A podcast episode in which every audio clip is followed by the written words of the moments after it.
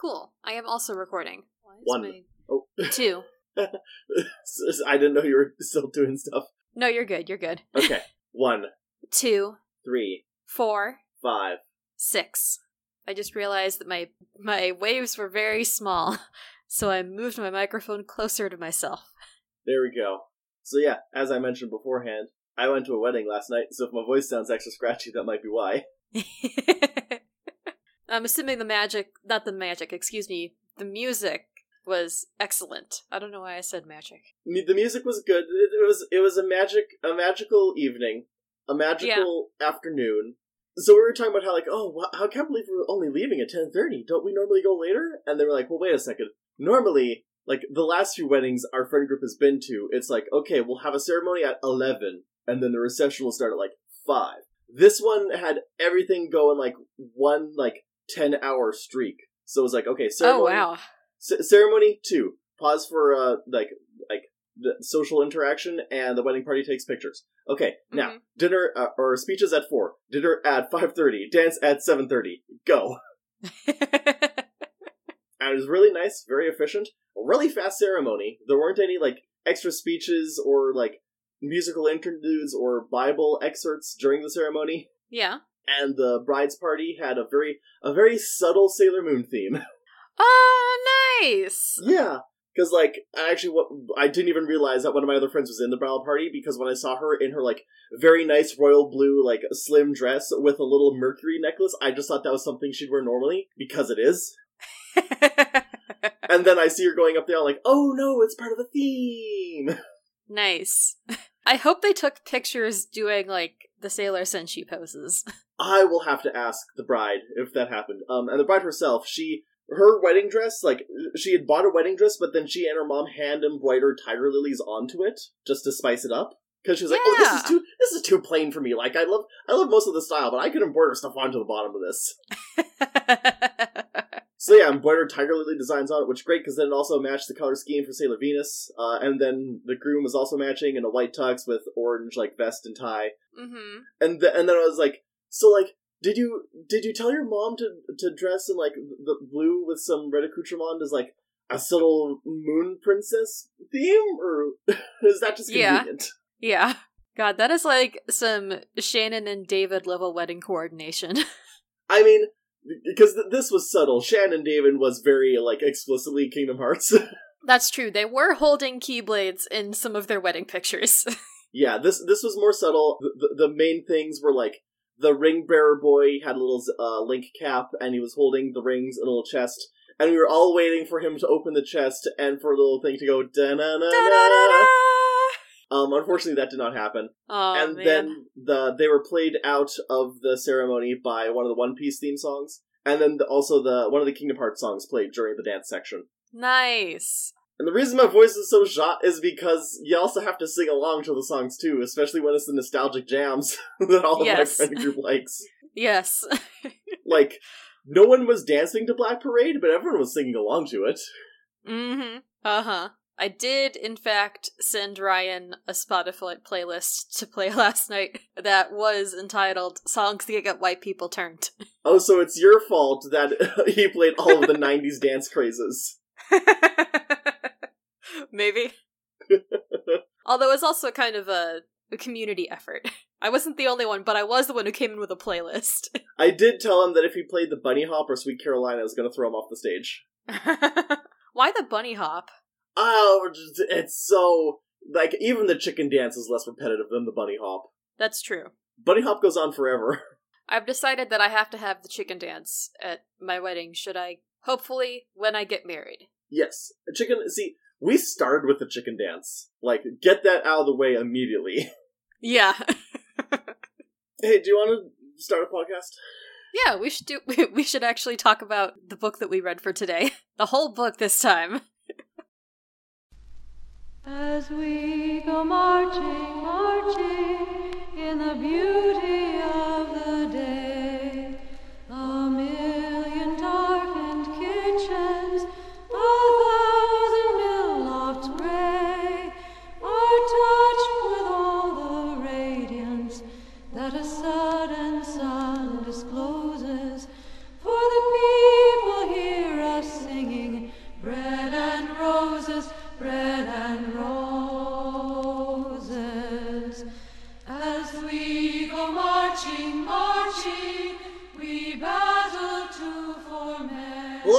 welcome to Loser Like Me, a podcast that is normally about uh, Glee and associated and sundry Glee projects. And it might be soon, because the writers won their strike, and the actors are meeting tomorrow as of recording. Hey! You love to see it. We do love to see it, so hopefully everything goes well. Hopefully the Itty Bitty Titty Committee has been scared out of their gourd, because we came even for Drew Barrymore. it would be. Look, I, I just love that it is. that we are still having the rising tide of unionization. It's like, oh, hey, so the writers won their strike and are currently, I think, voting to review and accept or reject the contracts that were negotiated. And like the actors are still on strike and voice and video game voice actors have also voted to strike. Voted Yes. to, not on. Yes, they've approved the strike should things fall through. Yes, and like animation and effects studios are unionizing and organizing. And even beyond entertainment, the auto workers are on strike Yes. still. And Biden's gonna be on the picket line with them, or was on the picket line. He he stopped by one day for like 15, 15 minutes apparently, which like I hope they stay on the strike for a, for long enough that he can go back and be there for more than 15 minutes. Yeah. but it's it's really great, especially since one of the striking plants is one that I have driven past quite a lot. Oh, cool. But yeah, now that the writer's strike is wrapping up and hopefully the SAG AFTRA strike will be hopefully they have they have AMPTP over the table and in like a headlock so that they can get their contract the way they want it to. We might be talking about Glee again next maybe next time you hear from us. we will see. But we're not talking about that today. For now, we're talking about another book by Chris Colfer, one that I actually read. Christina, I read this in one sitting, which is really exciting because it has truly been so long since I've actually read a book properly. Yeah, I finished. Well, first I finished reading my book on burnout, finally, which is really nice and helpful. And then I finished. I read Stranger Than Fact Than Fan Fiction over the course of like squeezing in like five minutes of reading while files copied over the VPN for work, hmm and then I got that done in about like a day. It, do- it goes down easy. It does. And especially since it is a fairly quick read, like I think my total I, I did write down a general a general plot note, but it's maybe like one and a half, two and a half pages, which is about as long as my glee notes usually are. So I did not take any notes, uh, because I was just trying to read as much as I could. I I read and I also have a lot of well, I say a lot, but I have some favorite passages and stuff tabbed out in the actual physical book that I got from my local library. Nice. So, if we need to reference specific things, I have those handy. But yeah. So, should we like read the blurb or something? Sure. Cash Carter is the young, world famous lead actor of the hit television show Whiz Kids. He's a favorite of the tabloids and paparazzi, who take notice of his every move. Who is he dating? Who are his friends? Everyone wishes they could be him, or at the very least, get a close enough selfie. When four friends jokingly, four, four fans, when four fans jokingly invite him on a cross-country road trip, they are shocked when he actually accepts their invitation. Getting a taste of the spotlight, this unlikely crew takes off on a journey of narrow escapes from photographers, not so glamorous mishaps, and surprise turns. But along the way, they discover that the star they love isn't the picture perfect person they've seen on TV. Cash Carter has secrets, big ones that no one else knows about, and they just might tear his image apart. You're tearing me apart, Lisa! It's also amusing that on the back page where it's like about the author, at no point do they mention Glee. Well, yeah, because by. Because this book came out in. First edition was February 2017. So by that point, Chris Colfer had already written like 30 books in the Land of Story series, which all ended up on the New York Times. Although, even though they don't mention Glee in his author bio, this book is steeped in Glee. Yeah, this is clearly like I don't want to assume, but It's this is definitely inspired by Glee stuff. It's kind of like a. Chris, I hope writing this book was therapeutic for you. I hope this helped you get out a lot of negative feelings about being on Glee. I got to imagine it was. Yeah, hopefully it was very cathartic for him. Although I do appreciate that the dedication I think is written is written to Ashley Fink. I'm pretty sure it is. Nice. Yeah. To Ashley for being the best friend a guy could ask for. Since your memory is much better than mine, you'll have to remind me which parts of this book actually happened. yeah. So, I do want to say, my 1st Mhm. gripe with this book, when I was concerned I wasn't gonna like it, comes from the first chapter, when it explaining the, like the premise in more detail. Like, oh yeah, it's this awesome science fiction show called Whiz Kids, and it's been airing for the past nine years, and everyone's obsessed with it. And it Yeah. follows the characters Professor Luckuncle, and like Julia Yeah. Peaches Peachtree, and Doctor Bumfuzzle. Yeah. And like I, I, I, I get what Chris is trying It's to like, get at, but also at no point was I able to tried. Take, at no point was I able to take anything seriously, or believe that other people were able to take anything seriously when one of the characters was named Bumfuzzle on the show within the show. yeah. It's like you could have tried, Christopher. Could have tried a little bit. You know, I think he did try. I just don't think he. Obviously, he's coming from the perspective of he is the celebrity who everyone's obsessed with. Mm-hmm. The, a, cer- a certain je ne sais quoi is lost when he's writing it from that uh, perspective in Yeah. reality. But Yeah. but also like I don't know, maybe he's just been write, writing too much Land of Stories and he forgot to shift everything back to. There was some. He still had one foot in the middle grade. yeah. And a part of it too is maybe that like Whiz Kids is supposed to be a TV show that like a- that is aimed at kids, or at least was aimed at middle grade kids, and now the protagonists of the story all have graduated high school. Yeah, It'd be like being mad that the Wiggles are called the Wiggles. yeah, that is kind of it. But if the Wiggles had like I don't know lore, I think they do. I think there is a Shipping? deep Wiggles fandom that I'm not going to look up. I will not be doing that either. But I, I I do want to mention that this book has a pretty nice opening sentence and two opening sentences. it wasn't WizCon unless someone was trampled. At least that was how the employees of the Santa Clara Convention Center saw it. It's like a Comic Con level convention, but just for whiz kids. yes. And it is rabid fandom. like it kind of gets introduced with like all of the fans who are out there waiting to be let into the convention complaining and they're all dressed in costumes that reflect like everything that Chris Colfer has picked up about Doctor Who by proxy. And it's it's kind of just like everyone all the fans going nuts and like stampeding and running people over to try to get to the convention hall where the big like panel with the stars and the producer of their favorite TV show are and like this is where we get introduced to Cash Carter who is the at the time 22 year old star of the show he plays Dr. Bumfuzzle Truly, we should make a drinking game of every time the book says Bumfuzzle. I'll drink my coffee if you drink whatever you're drinking. I got water to keep my vocal cords normal. Good, water is good for you. I also have water, but my coffee is hot, so I'm drinking that first. And we we meet Carter Cash as he is dissociating and high off of multiple substances in the backstage bathroom at yeah, this he's, convention He's panel. on painkillers and weed gummies, and I think he takes some alcohol too. Yes, he drinks he drinks his painkillers with a shot of alcohol. so it's like he's presented as being under a lot of pressure from the fans, from management, from society and everything. And at this point he is on an, he is on enough substances that he is just like completely displaced from the flow of time.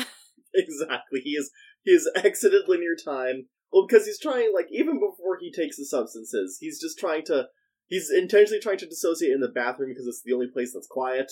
Yeah, for someone who spends so much of his life in loud environments and being screamed at by fans, he's like, I just want quiet, please, God. Mhm. And then everyone is like, okay, it's time for the panel, but first, time for an intervention. Yeah. Here's here's another thing that kind of bugged me as I read on. So like over the course of this book, we get to learn that Cash Card is a real boy. At at no Yes. point do we get the sense that potentially maybe his co-stars uh, Amy and Toby are also going through the pains of fame. Yeah, yeah, we just. the impression that the narrative gives us of Cash's co-stars is the same impressions that Cash is sticking to about them. Yeah. he doesn't care enough about them to worry about their inner lives. The implication is they don't have inner lives. yeah. And it's like, ah, like I understand that, especially because, like, for every celebrity who is like desperately trying to stay a normal person in the grip of fame, there are like two or three celebrities who just fully fling themselves into it. Yes. But it is weird how, yeah, we spend the whole book being like, yeah, Cash Carter is the celebrity bad boy, but he actually has like deep seated traumas and a family history. And the other two were just like birthed fully formed from Hollywood, I guess. Well, we we do get a little bit of implication with Toby that he also used to be a normal human, and then he got jealous of Cash's fame, and so he just threw himself into it harder. yeah. It is unfortunate that it sounds like Amy was always like influencer girl, Yeah. and I'm not I'm not gonna blame this book for hating on influencers because that I get. Yeah. It's just like the celebrity side of this book, it is just so bitter. It is the the celebrity side of this book is Chris Colfer saying, I'm never gonna act in another thing in my goddamn life because I have so much money from making all of these kids' books. Yeah, and they are so much more fulfilling. Maybe, If- I don't know. If Chris, if That's Chris is acting in something again, he's gonna be like he's gonna be in charge of the rest of the casting, so he also can only cast normal people. yes. hate to break it to Chris Colfer, but you're also you're not quite normal people either. You are also too famous. You are also the bad boy of Glee, Chris. I mean, I would argue that's not exactly true. We all know Yeah. who we all know who the actual bad boys of Oh Glee my are. god, you know what? You're right. Actually, Amy Evans is just Lea Michele, so you know what? Yeah. Yeah. But yeah, they get Cash out of the bathroom after he's loaded up on substances, and they get him into an intervention that's like less concerned for his well-being and more concerned for him wrecking the show. And they mention in particular that like when he signed his contract for this show at age 12, Twelve. and when the contract was renegotiated in season for season 6 and presumably that's still the active one they mentioned there's no, a they say they're morality going. In, clause they say that they just finished season nine, and they're going into season ten. yeah yeah but like they mentioned that like they renegotiated the contract but they kept Oh, it's still the present contract. and it's yeah yeah the, but the present contract still contains a morality clause Yo, which- dog, morality clauses are fucked up in general. they really are. And they mentioned that like Cash has been seen like uh, basically just like being a public disruption and like being photographed, you know, like drinking and doing drugs, which he can do since he is 22. Mm-hmm. But they're like, ah! And then like we get to see like the panel of the Q&A and it's hosted by this really annoying influencer. Yeah. Okay, so here's the thing. It's it hosted by a really annoying influencer, but also like a television pundit and a critic who hates it, which is like that's not something that would happen. Like, yes, influencers host like TV panels all the time now, unfortunately, but it's usually Yeah. just the one, and they always get someone to host the panel who actually likes the thing. I don't know Mhm. why they would get someone to like. They have a, a an old like bitter TV critic who's like, "This show is terrible. What's the point of it?" And it's like, why did you bring this man here unless you're going to be like drawing and quartering him for the masses live on stage? I'm just imagining that it's like Chris Colfer's like, I'm going to take the three types of people that I hated talking to about Glee and condense them down into these three people. This guy, the critic is the guy who is the guy who hated Glee for being camp. The TV pundit is the one who got upset at Glee for being gay. And the influencer is every rabid fan who accosted people on set. Yeah, the influencer is the one who is sending hate mail to Max Adler for daring to kiss Chris that one time. yeah. Scripted. Yeah. And the panel is kind of just nothing. Well, it's nothing because we don't really care. At least I don't really care about what goes on in the panel. Because it's like, it's just a show that is not expanded upon. And the only the only reason that we even need to worry about having the show in particular is because we then get to meet the four protagonists who are all kids from an actual town in Chicagoland uh, which is called Downers Grove. And these are four kids who all grew up loving the TV show Whiz Kids. They have devoted their entire personalities to Whiz Kids. Yes. we have Topher, which is short for Christopher. Hey, hey. who is Well, who is the leader. it did take me a minute to clock that. yeah. His last name's even like Collins or something. So CC as well. Yeah, And he has a brother who has cerebral palsy that he helps take care of. yes. Which Chris Colfer has stated was inspired by his sister with epilepsy. Yes, yeah. And like I'm glad that the brother whose name is Billy, Billy is never like I don't know. He's never like He's not tragic. yes, he's not tragic. He's not made fun of. There, there is a little bit of inspiration porn because Topher does mention like, "Yeah, my brother's my hero because he goes through stuff every day and that inspires me." And like, okay, calm down. He wasn't born to be your hero. Yeah. He's just a guy. He's literally just a guy. At the same time, I think Billy would probably also say that Topher is his hero. Yeah, So- that's fair enough. Supported brothers goes both ways.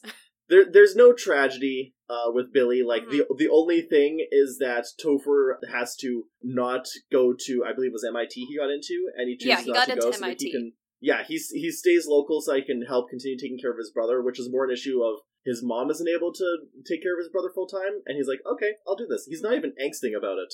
The the only Yeah. the only thing he angsts less about having to take care of his brother than he does the fact that all of his friends are going off anywhere and he has to stay there.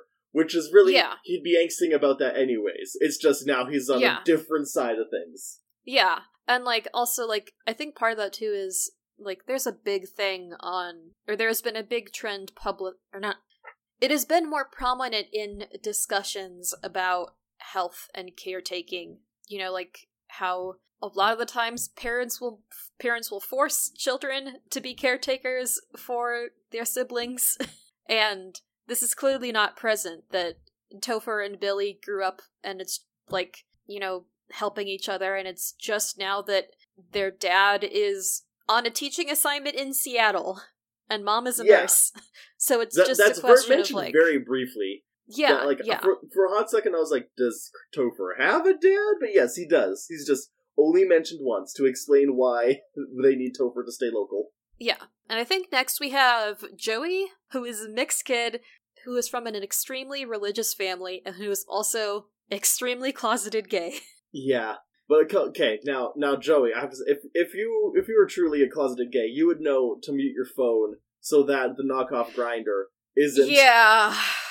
Oh, and the knockoff Grindr, which which yells like notifications going, "Yeah, daddy, yeah, daddy." Um, and also it's called Man Nip, Yeah. And the icon which is which furry. does listen. I need okay. I need to say that I did actually really like this book. It's just a lot of details where it makes you go, Chris. Yeah. I don't think you've ever had to use Grindr before. Yeah. Chris, I think you were able to walk into a bar and all the tw- other twinks were like, "Ooh, I'm, I'm I'm not gonna worry about that. But yeah, the the Joey doesn't know how to turn his phone on fucking silent. yeah." But fortunately, his parents are too Christian to like connect the dots. Yeah, I would say they are obliviously Christian. Yes, And so there's Joey, and we meet Sam, who is an artist and does a lot of like furniture design and creation. yeah. They're like they're like a he's like a punk street artist, where he's like yes. he he sent his portfolio to uh, RISD, the Rhode Island School of Design, Mhm. and he's like, "Here's all of this furniture in my room, all of which has been made from repurposed and remodeled junk." Yeah, which is like really cool. Oh, Mhm. and also Sam has introduced like, hey, like I like I am so ready to get out and and get out and also come out because in Sam's first point of view chapter specifically mentions like, yeah, hey, I wear a lot of gender neutral baggy clothing and I cut my hair very short because I don't quote, I don't want to make a splash. It's what I'm comfortable in, but also Sam inherently knows that he is trans. yeah, Sam. the egg like the egg has already cracked. Yeah, like we we get we get a chapter from Topher's perspective. It's like that's Sam, and she's so cool, and the counterculture, and da da da. Then we get Sam's chapter, and Sam is like, "Hello, I'm Sam, and I am a trans guy. Nobody knows this." Um, uh-huh. There is a point where like his mom comes in, and so it's important that like Sam is Mhm. referred like everyone refers to Sam with she her pronouns except for Sam himself until Sam Mhm. comes out later. Yes. Which but the narrative the yes. narrative always refers to Sam as a boy. Exactly. There is a part where Sam's mom comes in and she's like, I went to the psychic and I found out about the boy in your life. And he's like, The what? And she's like, Yeah, there's a boy who dresses like you and likes all the same things you do. Do you have a secret boyfriend? And Sam's like, I am my own secret boyfriend. The, the secret boy that the psychic told you about was me! but this is all the internal monologue. There's a really good line because, like, the rest of Sam's focus chapter, where he's talking about his past, he talks about saving up money to go to a therapist to like uh-huh. get get stuff figured out. Yes. To get an official diagnosis and medication. Yeah, and the therapist is like, "Co- oh, "Congratulations, Sam! You are not transgender. You just lack a father figure, and you're going through a phase." Yeah. And so Sam is immediately like, fuck that guy. Yeah, the line in here is Sam felt like he had driven his car to a body shop for repairs, and the mechanic was calling it a horse. yeah. Also, I do appreciate that there's a part in the narrative which was unintentionally funny because there's a part where Topher describes Sam as a tough egg to crack. And I'm like, oh, Topher, that, that egg has already cracked. Well, I don't think that was intentional. I don't think it's intentional either, but yes, it's very funny in hindsight. And the last of the last of our heroic quad, I don't know what term to use of our of our heroic squad Yeah. is Mo, who is I think Mariko Ishikawa, I think, yeah, who is basically just Tina. yeah, a little. She's she's the fanfic person of the group. She's Mhm. deep in the explicit fanfics. Yes. and her backstory is that her parents uh, emigrated from Japan, and her mom got cancer, but Mo didn't Mhm. know that she got cancer because she was really little. And because her parents wouldn't tell her, they kept couching it Yeah. in other things. Yeah, and so Mo would write stories for her mom to read when she went to meetings, air quotes, air quotes. And her mom was like, "Oh, these stories are so great! You keep, you should keep writing me stories because I love to read them during my meetings." And then eventually, like Mo realizes her mom's getting sick, so she writes more stories. And then eventually, Mo's mom doesn't come back from the hospital, and Mo's like, Mhm. "Dad, when's Mom come back from the hospital?" And her and her dad just goes, "Your mother is dead." And then her and her father never speak again for the next like ten years, I guess. Yeah, because it's like it's kind of implied that like Mo's dad is probably like very depressed and doesn't know how to take care of a ch- doesn't know how to take care of and or raise a child. So he spends 6 days out of 7 working and then on the 7th day he just sits in front of the TV and drinks and watches Japanese television. Yeah, and so this whole time, Mo has just been getting deeper and deeper into her writing, and like the official on paper plan is that she's going to Stanford for pre law, but she wants to go to. Hang on, let me find. Columbia. She wants to go to Columbia to study creative writing, and she has a whole plan to pitch this to her dad. And then Mhm. she tries pitching it and explains why she's so passionate. Tries to explain why she's passionate about it, and her dad's like, "Nope, you're going to law. law like you'll fail as a writer. You need to go to law school, and you need to. God damn it, this discussion is over, and you need to make your mother proud." Yeah. Yeah. Yeah, oof. And also, so, so quickly circling back to Joey, the reason he's big into Kids is because he thinks Cash and uh, Toby are both hot, and the reason that uh, Sam is big into Kids is because there's an episode that Sam could deeply relate to about, like, Dr. Bumfuzzle. Dr. Bumfuzzle had to chisel out these formless angelic space beings from rock, and Sam was like, I wish Dr. Bumfuzzle would chisel me out of this rock so I could be a beautiful space angel trans man. And Topher's real into it because I, I think it was just something that he had friends to watch with. yeah. It was it was a common interest. To- Topher, Topher's into it because like he's like I care a lot about so, so, uh, the the fandom, and I'm like no Topher, you care about the friends you made in the fandom. You will survive Yes. if something happens to the fandom, which is a good thing because I read the rest of this book and I know something's going to happen to the fandom. Yeah. And like we we briefly meet the squad and their their friends Davi and Huda. Who don't matter. I'm sorry to say. I'm so- Yeah. they, they don't matter. I They're there to represent the international fandom, and they don't matter. they're there to represent the the international fandom and also to keep the squad updated on internet fandom things when they're on their road trip. Here, here's the thing: if I was adapting this, I would cut them. Yeah. And like my thing is that I would really love to hear more about Huda or just like I guess read about like fandom in the Middle East in That is- general okay, because yeah, like so there is interesting stuff that comes up with Huda because she tells them that because WizKids is censored in where she lives, she has to like Mhm. go through a whole daisy chain of pirate sites via the fandom in order to get stuff. And like that's Yeah. a really interesting thing and it would kind of be its own story, but in the grand context of this book itself, it, It does really not matter. doesn't matter because any everything that Mo and Huda can tell them is just stuff that they can learn on their own because it already says that they get a bunch of Google alerts. Yeah. Yeah. And there's like there's already a lot of dialogue between the Downers Four that like you don't need other people adding voices to this because the four can already offer so much of their own commentary. Yes, that is true. And so we get to the uh, initial setup. The the entire point of this book is that Topher, Joey, Sam, and Mo uh, have all graduated high school, and they're going to take a road trip across the U.S. to make the pilgrimage to the WizKids film studio in California, so they can go see the set and everything. And they have their itinerary all planned out, and it's the next day. Oh no, I didn't pack! And as they're all getting ready, like, Topher is like, you know what? I'm gonna send an email to Cash Carter on his fan website.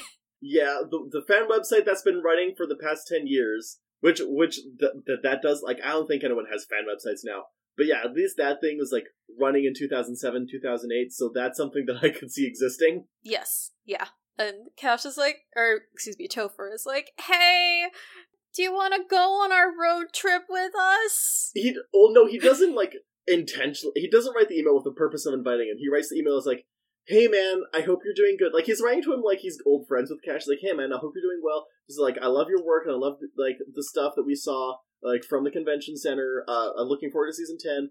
I just want to say that I'm so glad that your show has brought me and my friends together. We've all graduated high school and we're going on a road trip to visit WizKid Studios. Maybe we'll see you there. Also, wouldn't it be crazy if you joined us on the road trip? Haha, JK lol. Goodbye. Uh huh. Like he was he was being deeply unserious about this. And then he Yes. gets the notification and it's just Cash Carter going, Hey man, what time? yeah. And then Topher does reply. We don't see the reply, but like we cut to the next morning and Topher's like, Yeah, I like I, I sent the reply email and I sent them like where were we leaving from and what time? Like but like it's probably nothing, it's probably an intern making fun of me. Cause it would be crazy, right? Unless. Unless Um, Oh, and we're- real sorry, real quick. I'm I'm flipping through to catch up in my in my tabs, and I did note that in Sam's intro chapter, the sentence is Sam was an extremely gifted artist for two reasons. He was talented and he was poor. and I'm like, mood. restrictions breed creativity. yeah. But yeah, so Topher tells this to Sam and Joey because Mo's running late. And the, Sam and Joey are both like, I can't believe you thought that Cash Carter was actually going to show up. That would never happen. And then Cash Carter immediately pulls up. Yeah. And they have their like fan moments of like I mean, the three of them are starstruck. It's only Mo who, like, she shows up late with a box of donuts. She's like, sorry guys, I was late. This, that, and the other thing happened. Why are you all staring at me? And then she finally registers the Cash Carter is there. And then she does scream and throw the donuts at him. Mm-hmm. Mm-hmm. Waste of good donut. You don't throw a donut at people, you eat the donut. Maybe that's why I got donuts today. Maybe. Subliminally influenced. Exactly. Subliminally influenced to honor the sacrifice of the box of donuts. So they they begin their road trip uh, with everyone sitting in dead silence because because it's also it's only a four person car, so Cash Carter is sitting on top of the luggage in the back, highly illegal. If they had to hit the brakes, he would go flying through the windshield, which would be its own kind of funny, honestly. yeah, yeah. But that's like struck by lightning level comedy. Yeah, So they I think they get through like the initial round of like questioning. Yeah. I mean this this next chapter is like basically saying, "Hey, Cash, what the fuck are you doing here?" Yeah. And basically, he was just like, oh, yeah, I just wanted to do something fun. And this sounded fun. And then he immediately starts smoking and doing drugs. Yeah. And they're like, "I can't believe you're using substances. You had a whole dare video about this." And he's like, that, li- that lion was so drunk the whole shoot. and then he goes on to explain why being famous really sucks and how you have like everything you do is micromanaged and everything you say is like dissected to make a point that you weren't even trying to make. Yeah, it's like literally the the part in the text is like the difference between fame and respect is that fame uh, is getting interrupted every time you have a meal. It's getting asked favors by complete strangers whenever you step outside. It's getting asked advice on how to break into the industry from the guy taking a dump in the stall next to you. It's getting criticized by the whole world and never getting to defend themselves. and then he's like, "Oh, and being respected makes fame worth it." Yeah. And then he like he, he does explain like, hey, I understand you guys think this is a big deal, and like it is kind of a big deal, but also like uh, don't expect me to be super excited and enthusiastic about all, all things WizKids and only WizKids after 10 years of this. Yeah. And then he goes on to say, like, the five of us are going to be together for a while. I'd like this experience to be as authentic as possible, but part of that is going to be as authentic as possible. I'm glad you like the show, and I'm happy to answer many questions as you want, as long as you stop truth sh- truth shaming me. Truth shaming. Then and then they get a part where like uh, Sam pulls up an old interview and they go through it question by question, and Cash says which answers were real and which answers were fake. Yeah. But then at the end of the chapter, he's like, all of them were lies! I was lying to you the whole time! He does say half the stuff I just told you was lies, but I think you get the point I was trying to make. You want lunch? yeah. So, like, they. Like, they end up stopping for lunch in Lincoln. Lincoln, Illinois? Lincoln, Illinois? I don't think. It must be a very small town. Usually it's like, you say you go to Springfield, Illinois, not Lincoln, Illinois. But they stop at a diner that is called McCarthy's. as in McCarthyism, which is like Welcome, to the International House Un American Activities Committee of Pancakes. yeah, and this is where they have their the the roadies have their first experience like what it's like traveling with a celebrity, which is you do not offer to stay for a picture because you will be there for an hour and a half while everyone takes their picture with the celebrity who is traveling with you. Yeah, that's basically the whole chapter. It, it is very funny where we're like, because Topher's the one who's like, yeah, it's fine, we can take a picture, and then everyone in the restaurant lines up, including people who don't even know who Cash is. So while the Downers four wait outside, Cash is stuck in there. Eventually, he comes out. He goes right to Topher, leans in close. So what did we learn? Yeah. So they get back on the road and then they go to the world's biggest rubber band ball, which Yeah. is just it's a giant ball of rubber bands. And Cash is like, "Be free! Be free!" he deeply relates to it because it's like old and abandoned. There's no one else around, and he's like, "Wow, it's been out in the sun forever. The gaze of everyone's wearing it down, destroying it." And then he kicks it enough times that it breaks loose of like the area in which it is like sitting and it just rolls off into the cornfields of Illinois and they flee the scene. They get chased like it's Indiana Jones. Yeah. The next chapter is called Rosemary's Abortion. Yeah, because Hell they yeah! get they get to St. Louis, and this is where the Downers Four were like, we're gonna go to St. Louis, and we're gonna visit the Gateway Arch, and we're gonna go to the Lewis and Clark Museum, which is under the Gateway Arch, and then we're gonna we're gonna watch the sunset, and then we're gonna go and stay in Log Cabin Hotel outside the city. And Cash is like, doesn't know who Lewis and Clark are. He shows up at the museum and he's like, "Where's the Superman stuff?" Yeah, because he thought it was Lois and Clark. He's like, no, that's that's in Metropolis, Illinois. That's like an hour and a half east. I've been there. They have a giant Superman statue. oh, cool. Yeah. Anyways, they yeah, because they leave him alone for now. He's like, "I'm gonna do some cash stuff, and I'll meet you at the museum later." And then when he does, he shows up. Yeah, shows up an hour late with tickets to a punk rock concert and four fake IDs. Because it's an over 21 concert. And the band is indeed called Rosemary's Abortion. Yep. And they are they are pro abortive rights. So good for them. Yay! And everyone is like up to like the last three chapters of this book, Cash's whole raison d'etre is don't you just want to go a little apeshit? He's a manic pixie douchebag. Yes, manic pixie douchebag. And I Tanner, I literally put in my notes at the concert. Cash drinks and medicates, gets kind of manic, and dances poorly.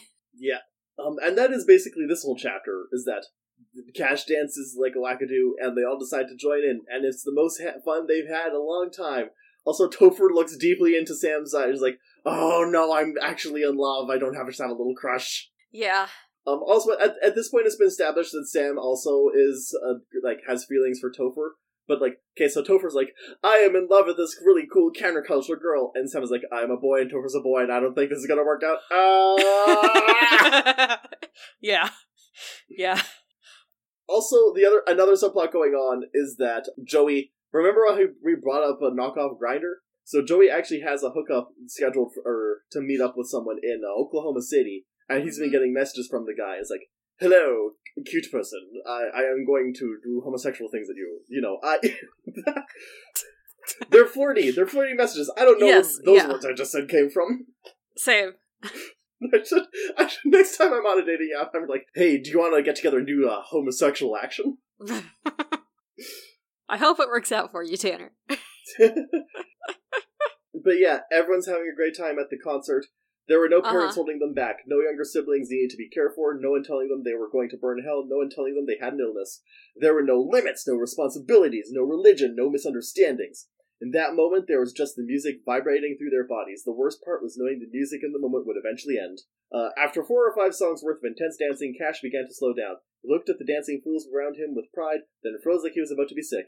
You okay, bud? Topher asked. Need some water? As if it were happening in slow motion, Topher watched the light fade from his eyes, the smile fade from his lips, and the color drain from his face. The actor fell backward and collapsed onto the floor. Cash! Topher screamed. So we cut to the next morning. They have loaded Cash up into his private hotel room because oh, they also discovered after lunch that Cash is like real nasty sleep apnea and snores like he's literally sawing logs. Yeah, so they're like, we're all gonna, I guess, just all pile into one cabin, and he's gonna get his own sleeping space. Anyone who's ever been to a convention knows you sardine into the hotel room. yes. And this is like my one geography qualm with this book is that, like, they mention that they're staying at the Paul Bunyan Hotel, where all the cabins are like little log cabins. And they mention that, it- that it's in the Mark Twain National Forest, which is not actually a single forest. It is several different parts of forest along the I 44 corridor headed southwest from St. Louis. So, Okay. minimum, they put him in the van after he passed out and they drove for at least an hour and a half, maybe two hours. maybe more than that, because it extends all the way from. It's literally just like bits and pieces from St. Louis southwest until you leave Missouri. Huh. So, that's my geography corner. I'm done for the episode. And they try to wake Cash up, and he's like, uh, I'll meet you in Oklahoma City, don't worry about it. And they're like, okay, cool, we're gonna go hiking. Yeah, he's wicked hungover, so he tells them to go to the Mark Twain forest, and he says he'll meet them at the vacation suites later. Mm-hmm. And so they go on their hike. And the narrative is none of them had cell service as they hiked through the forest, which was good exercise for a group of millennials. Thanks, Chris. Well, so it's like they're all really happy to relax and enjoy the sounds of nature, but they're also checking if when they got self service again five minutes every five minutes. Mm-hmm. And also they're rehashing like, yeah, hey, we had a really fun time last night until Cash passed out on the dance floor. And then as they are as they are hiking, they get Google alerts and they get missed video calls from Davi and Huda because apparently someone filmed the concert and Cash passing out and having a breakdown and it's gone viral and so they're all and all of them are in the video too but you know no one knows who these four nobodies from downers grove are except for davi and huda yeah, Kylie Trigg, that's the terrible influencer we mentioned before. She has already uploaded a video about it, uh, which starts with a 30 second commercial for a lip gloss called Porn Star and an obnoxious theme song that she sings herself. yeah The president has to do something about Cash Carter. Look, we all know fame and success change people. Other fandoms have survived the personality changes, the bad decisions, and the scandals of their show's star. And I know we'll get through this too. But Cash Carter, what the fuck is going on with you, boy? She says, and I assume a offensive black accent. yeah This girl white. I don't know if they ever say whether she's white or not, but she's definitely a white girl who's trying to act like a black girl for clout every so often. yeah I know you've been going through a phase lately, but I never expected to wake up to this. There are so many questions. I don't know where to start. First off, why is Cash in St. Louis? Why is he at a punk rock concert when we all know he listens to alternative music? Why is he dancing like an epileptic on roller skates? She's allowed to say that. Well, she's not allowed to say that, but Chris is allowed to have her say that because she's a terrible person. Yeah, yeah, But one question no one has it is, who the hell are these four deplorables with him? yeah. Joey yells in disbelief, We're in Kylie Triggs' video, and she just called us deplorables. Yeah. And like we can do you want to read the rest of the video or If you ask me, these fuckers are who's to blame. I don't know if they're just an entourage sucking him dry of everything decent, if they've been paid by another network to sabotage the show, or if they were planted by the Doctor Who fandom so they could laugh at us as we watch him self-destruct. I just know these people want him to fail, and I'm hopeful Edward Snowden and or WikiLeaks will answer my request and help us get to the bottom of this. I'm sure the WizKids publicists will release some statement in the next hour claiming his dehydration, but just in case the four leeches involved are watching this, just know the wizards are onto you. If you don't leave Cash alone, stop corrupting him, and stop fucking with his career, the Venom will hunt you down, we will find you, and we will kill you. Yeah. Holy shit, Kylie Trigg just threatened our lives, Sam exclaimed. The video finished, but was instantly followed by another. Hey, wizard sluts, Kylie said in a kind and casual tone. So right after I posted my last video, my lawyers called me and told me I needed to retract what I said. I used some pretty strong words, but I was not serious about the threats I made, nor do I condone or encourage violence of any kind. Make sure you subscribe and I'll see you next time. The video ended, but Topher, Joey, Sam, and Mo stared at the screen for a few moments in absolute terror. Holy shit. Kylie Trigg just threatened our lives and then took it back, Sam clarified. Yeah. And they Oh, sorry. I just I just flipped forward and I I saw Poor Cash, Joey said. How does he live with this every day? I feel like I'm being pecked alive by a million invisible birds. and like that's a mood. so then they just get back on the road. And like this is one like writing thing about this book that I'm not a super fan of. Cause like sometimes if Chris Colfer doesn't know how to end a chapter, he'll just be like, From that moment on, the trip was more bittersweet than before. By the time it was over, they would head home with a dozen new memories, but maybe a couple of broken hearts too. Hey. Every every not every, but there's a lot of chapters that end on like that kind of like tune in next time cliffhanger. Yeah, I w- that is another thing. Like, while the content of this book is clearly aimed at young adults, the pacing is very middle grade. And Chris easily could have added another 200 pages to this, and I would have liked that because it would have really helped expand a lot of character stuff. Mm-hmm. Mm-hmm. Yeah. And so then we can just we can just cut to the to the Downers Four getting to Oklahoma City. And Joey's like, I have to go to a college orientation meeting Yeah, because I'm going to the Baptist College. at 7 p.m. and everyone else is like, okay, Joey, have fun. And it's supposed to be for his for his hookup. And he gets there, uses his fake ID to get in. Yeah, it's at a bar called Sinners and Saints. And then he gets there and his date gets there and is like, He's a daddy. yeah. And Joey is like, okay, I have to remember my script that I'm that I'm a college graduate, not a high school graduate. And then he messes up and he's like, shit. Yeah, Bri- Brian is flirty for like a good five minutes until he clocks that, hmm, this child seems younger than he claimed he was. Uh oh. Yeah. Bri- Brian grabs the fake ID, starts freaking out. Am I about to be arrested? Is Chris Hansen about to jump out with a camera crew? Yeah. But then it switches from being a hookup to uh it'll be okay kid talk. Yeah, because jo- Joey's definitely like, please don't go. I'm sorry I lied. I'm not a deceitful person. I was just desperate to meet someone. I didn't want anyone to know. If, I didn't want anyone I know to find my profile, so I exaggerate some things. I don't know when I'll get another chance to do anything like this. yeah. And Brian immediately sh- he shifts. He shifted from flirty to terrified, and then he goes from terrified to, "Ooh, this kid needs help." Yeah. And then switches into like turn the chair around and sit on it backwards pep talk. Hey, kid. So you used a fake ID and a completely different fake dating app profile to try and get laid seven states away from where you live. Yeah.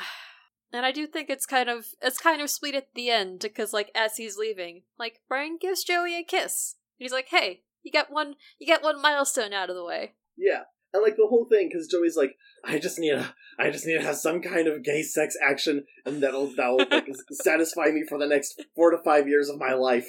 And I just need to get out of the way, and I'll be good. And Brian's like, No, you should actually like find a space where you can enjoy yourself. Yeah. Yeah.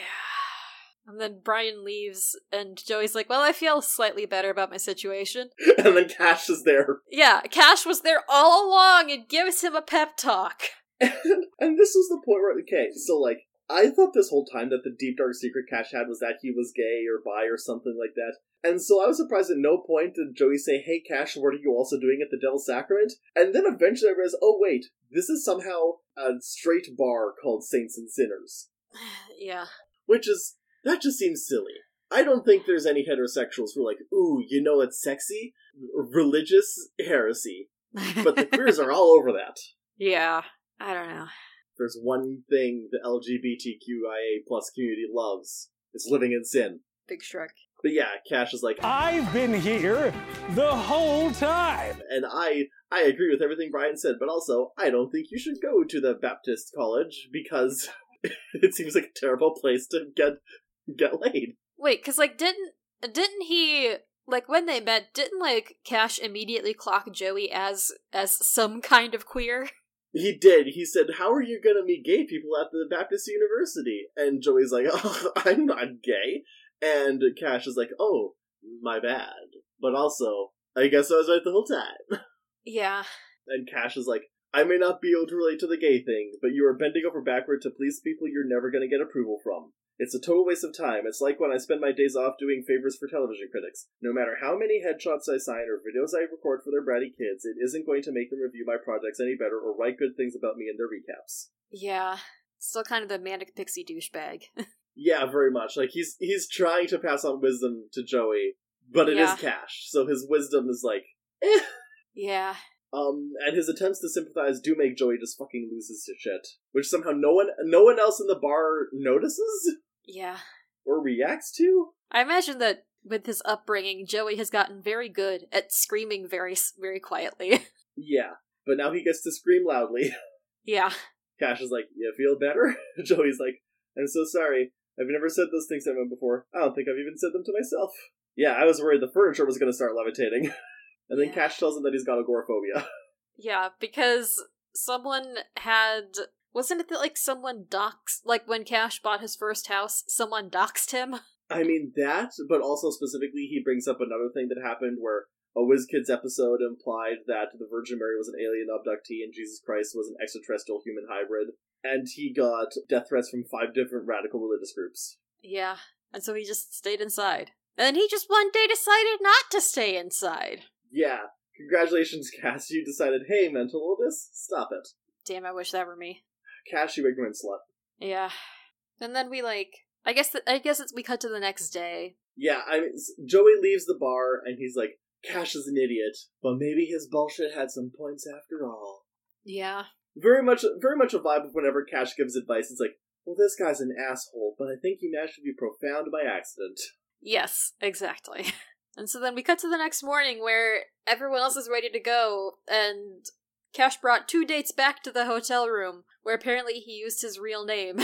and I'm sure that yeah, will they come open back the door later. and Cash is there, and then like they lean in further and they like they they hear a, a sexy sleepy voice. Are you leaving already, Cash? And they all look in and see a sexy girl in the bed, and Cash is like, yeah. Eh, sorry, I gotta go. Uh, hey, everyone, this is. What's your name again? It's Brenda. Right, Brenda. For some reason, I almost called you Vicky. And then another girl pokes out of the sheets. I'm Vicky. Well, no, listen, it's fine. I'm not gonna yuck his yums. Especially because Oh, he was getting yeah. his yums yucked last night. Anyways, they resume the road trip. yeah. So what's Sam here? I hope you weren't disrespectful to those women.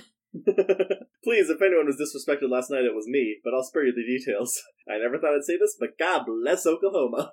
Yeah, so they finally get back on the road. They're trying to head to Amarillo, Texas. Except Cash has another moment of emphasizing the manic in Manic Pixie Douchebag and is like, We have to take a detour because I really want to go to this water park called High Tides that I went to as a kid. It's in southwest, it's in Garden City, Kansas, which is in the southwest portion of the state. And I went there all the time and it's pirate themed and it's so much fun and I want to relive the happy parts of my childhood because I actually grew up in Colorado and then moved to Cal- to California later. And so when I was in Colorado, we went to high tides all the time and it was the last place I was happy, please. So he leads them on a wild goose chase through the highways. Yes. highways.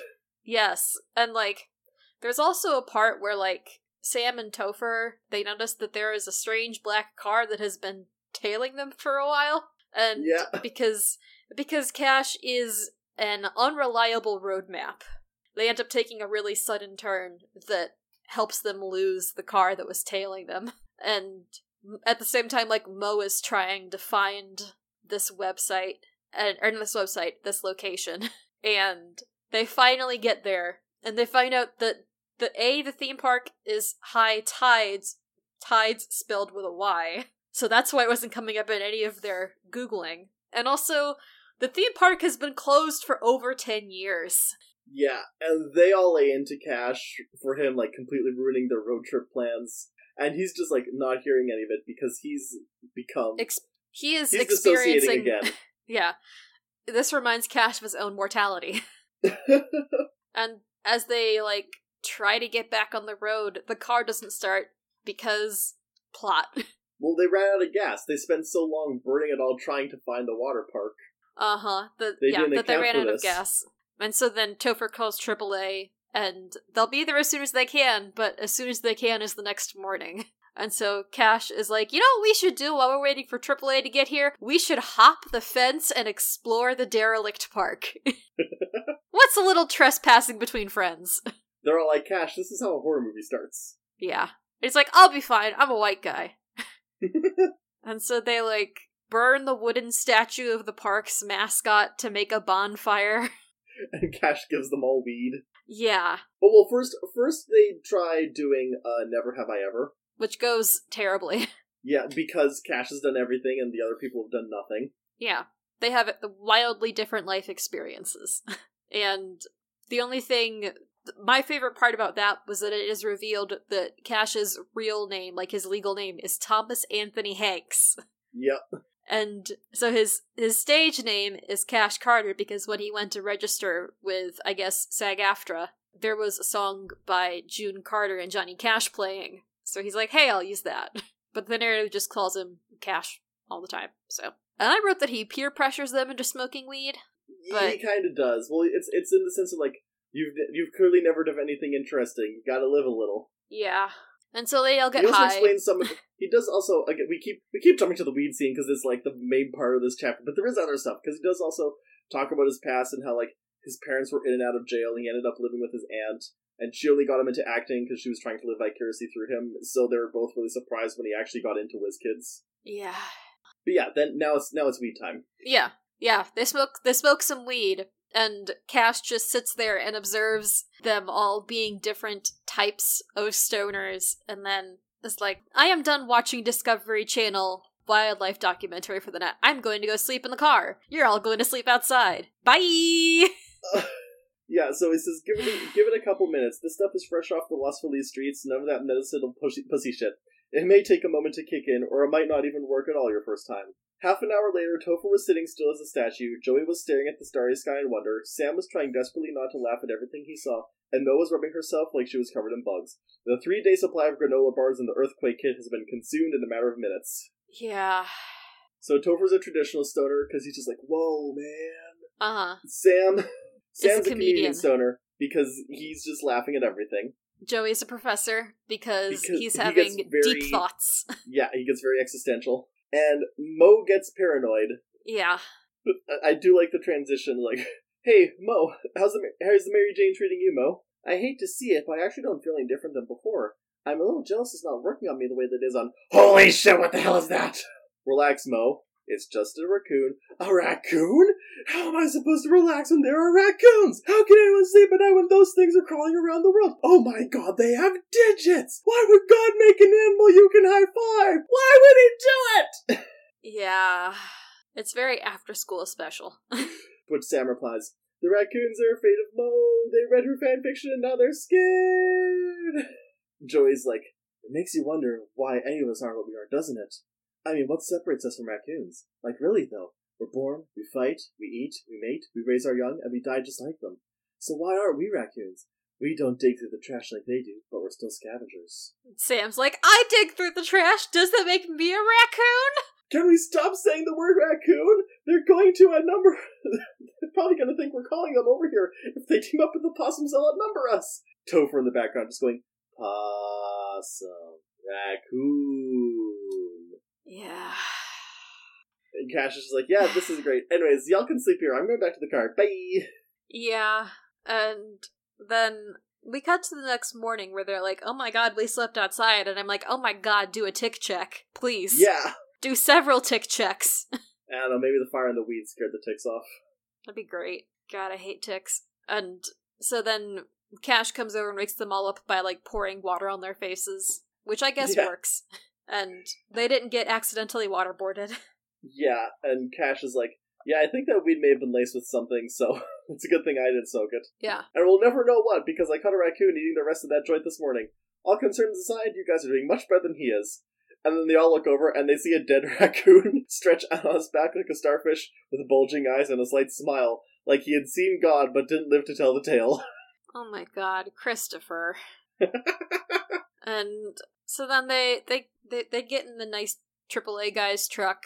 Well, nice to a certain extent. And they get they listen to like some radio pundits talking about Cash and his public indecency, I guess we'll call it. And Yeah. you know, Democrats and politics and all of that stuff. And then the AAA truck tows the van to a sundown town. Yeah. Like, Hey Chris, hey Chris, hey Chris, I'm not sure we needed this. I'm not Yeah. sure we needed this part, Chris. we we didn't need this part, Chris. Yeah, so okay. So what happens? They get to the yeah, they get to the gas station, and when they go inside for snacks, they see a big Confederate flag there. well, no, they no, they see right, it. Bef- they see it before they even go in because Joey sees the Confederate flag and he's like, "I am not getting out of the car." Yeah, because well, 'cause initially he's like, I gotta use the bathroom, and then as soon as he sees the flag, he's like, "N- actually, I'll hold it. And Cash is like, no, man, I'll make sure that you can use the bathroom. Cash, Cash Live has designated little. himself Live the white little. savior to, of the day. Yeah, and like they get inside, and the gas station owner is like, "We don't serve his kind here." About Joey, and Cash is like, "No, I am going to save the day because I because I'll call the police." And the fangirls. Yeah, well, no, no. First, Cash says, I'm going to call the police, and the gas station owner's like, You do that, the police agree with me. And then Cash is like, What if I stick fangirls on your racist establishment? Cash, I hate to break it to you, but I don't think the the the, the, the racist gas bar person would care about the fangirls either. No. And, like, somehow the narrative lets Cash intimidate the gas station owner into getting their gas for free, and also he takes a bag of, like, Funyuns or When something. And I'm just like, that gas station owner, like, I don't care if Cash Carter is a celebrity, that gas station owner probably would have taken out the rifle b- that he keeps below the counter and shot Cash in the face. Now, okay, he probably doesn't keep it below the counter. I'm shocked it wasn't mentioned that he had one hanging behind him. Yeah. Now, now, now, to his credit, Joey does pull Cash aside and say, "Hey, fuck you. That could have gone horribly." And the justification Cash says is, "I just needed to defend someone." Christopher. Like, I get it, this is a very flawed manic pixie douchebag. But come on! Yeah, We didn't need this, Chris. yeah. So, like, they they get their gas. Joey has the most terrifying bathroom break of his life. Yeah, I just so I'm just I'm trying to figure out like I feel like Cash should have been held more accountable by the entire group. Like they all should have laid into him. Yeah, yeah. So they get back on the road, and Cash is manic again, Mhm. and notices as they're driving, he's like, Wow, that's a Porsche 550 Spyder at a junkyard! We should pull over! And everyone else is like, uh It's easier, like, we're pulling over because at least this is right off the side of the highway. He does also before they see the car. He has a whole thing about like what to do if you ever find yourself at the Oscars because he's sharing like celebrity stories. Yeah, One time he went to a night before party and he um Helen Mirren mistook him for a valet. yeah. And they're like, "Oh my gosh, what did you do?" And he says, "I took the ticket and I brought her her fucking car. That's what I did." I mean, anyone should be so lucky. She tipped me twenty bucks. I've got a frame to my house next to my Teen Choice Award. Which is fun. Yeah, And then the rest of this just feels like an author screed by Chris Colfer, uh, venting about everything he's experienced on red carpets. yeah. he's uh, oh, but also this like this this whole segment is to demonstrate that Cash is getting more and more manic, and they even say like this reminds us of when he got real turned at Rosemary's abortion. Yeah. Yeah. And so they find this junkyard with this Porsche, and they're just like, okay, it's fine. And Cash is like, can I drive this car? And the owner's like, it only goes, it only goes forward. It doesn't go backward. Uh-huh. and he's like, I'll pay you a thousand dollars cash right now if you let me drive this car. And then he peer pressures Mo into riding with him. I don't think he peer pressures her. I think yeah, he doesn't peer pressure very hard. He says, "I promise when the wind hits your hair, you'll feel just like a Bond girl." And then it goes on. Mo had the strongest reservations out of all her friends, but Cash knew the exact button to push. Her hesitation crumbled at the thought of feeling like a Hollywood starlet. yeah. So it's like it's not so much he peer pressures her as that he he clocks that she kind of want to already, and he just says the right thing to encourage her. Yeah. And then he gets Mo to admit that she does not want to go to Colum that she doesn't want to go to Stanford. She wants to go to Columbia by Okay, the reason you, we're, we're skipping over some details here. The, he's able Yeah. to get this out because they rocket down the highway, and she gets super excited. She said she feels like Marilyn Monroe. Then she's like, "Hang on, this might be too fast," and then he declares, "The brakes aren't working. Yeah. There is no emergency brake. The accelerator is stuck, and I can't get the car to slow down." And she starts panicking, freaking out. And then he says, "Don't worry, I'll find. I'll promise you'll live to see the halls of Stanford." And she just shrieks, "Fuck Stanford! I'm only going there because my dad is making me. I don't want to study economics. I want to study creative writing, but none of that matters because I'm now about to be roadkill." Cash abruptly hit the brakes, and the Porsche came to a stop. Her crying turned to laughter when she realized they were safe. She hugged the actor in celebration. the brakes worked. It's a miracle. Well, of course the brakes work. I was just fucking with you. Manic pixie douchebag. Exactly. Because he needed her to admit to herself that she wasn't interested in Stanford. He, listen, it's at this point that we basically realize that he clocked what everyone's issues were as soon as he met them, and he's like, okay, I am going to share my actorly wisdom with them and turn them into better people so they can live fun lives. Yeah. I just put he gives her a pep talk in my notes. Yeah, basically encourages her to follow her passion, etc., etc. You need to claim the driver's seat, never take a backseat in your own life. You gotta take that bitch by the steering wheel with all your might, even if the road's bumpy, even if it's bummed your fingernails, even if you lose passengers along the way. Only you can steer your life in a direction that's best for you. And then he makes her drive the Porsche. It was fun to be a passenger in the Porsche. It was a completely different experience behind the wheel. Cash controlled the stick shift, but knowing she was in complete control of the speed and direction gave Mo a sensation she never felt before. She was in charge, and it was addictive. I mean, Fuck you, for. Stanford. Part of, also part of the reason Cash really wanted to drive that car is because it was the one that James Dean had. So Yeah. afterwards, Mo was like, "This is exhilarating. No wonder everyone in Hollywood loves James Dean so much. I can only imagine the freedom a car like this gave him." Cash knew He very died. well that the icon was actually killed in 1955 after crashing his Porsche 550 Spyder, but he didn't have the heart to tell her. Dream as if you live forever, live as if you'll die today. That was his motto. Remember that, Okay. kids. Okay. Foreshadowing is a literary device. Exactly. Uh, we now cut forward to Finally. They have, yeah, they finally reached Amarillo, uh, Uh-huh. and they're touring the Bundy and Claire Jailhouse Museum of Old Town. I mean, Bonnie and Clyde. Or discount Bonnie and Clyde. But but they're real, aren't they? Somehow I doubt it, but I'll do a quick Google. Or was Chris Colfer doing a, a no brands run? I think he was doing a no brands run. Well, my browser immediately froze, so Oh no. When I enter the phrase Bundy and Claire Carmichael in quotes in Google, I get a Google Books result for Stranger Than Fan Fiction, and that's it. Oh, that's telling. This is the this is the this is the lowest amount of results that I have ever gotten in Google.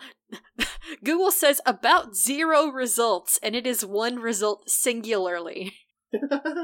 So the the gist of it is they were bank they were bank robbers and mobsters, and the museum or the museum is also set up in a jail where they were held in and around all their crimes, and they were able to escape. And then Bundy died in a shootout as he was buying time so that Claire could get away, and she was never seen again, running off into the Texas countryside. Yeah.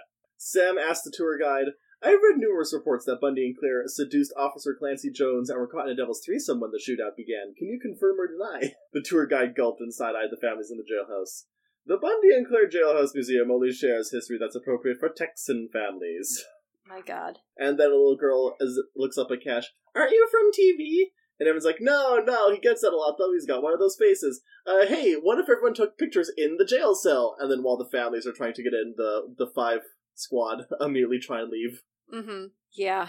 And as they as they're getting like gas or souvenirs or something, like they hear more they hear like a like a pan like a talk TV show about like wow the the gist of it is like it's four pundits like wow Cash Carter clearly needs help. He's clearly dealing with a lot of a lot of stress and he's having a breakdown. But also, he's a bad influence and he needs to be held accountable because how will my children be raised properly if the guy they like on the TV show they watch is a bad person?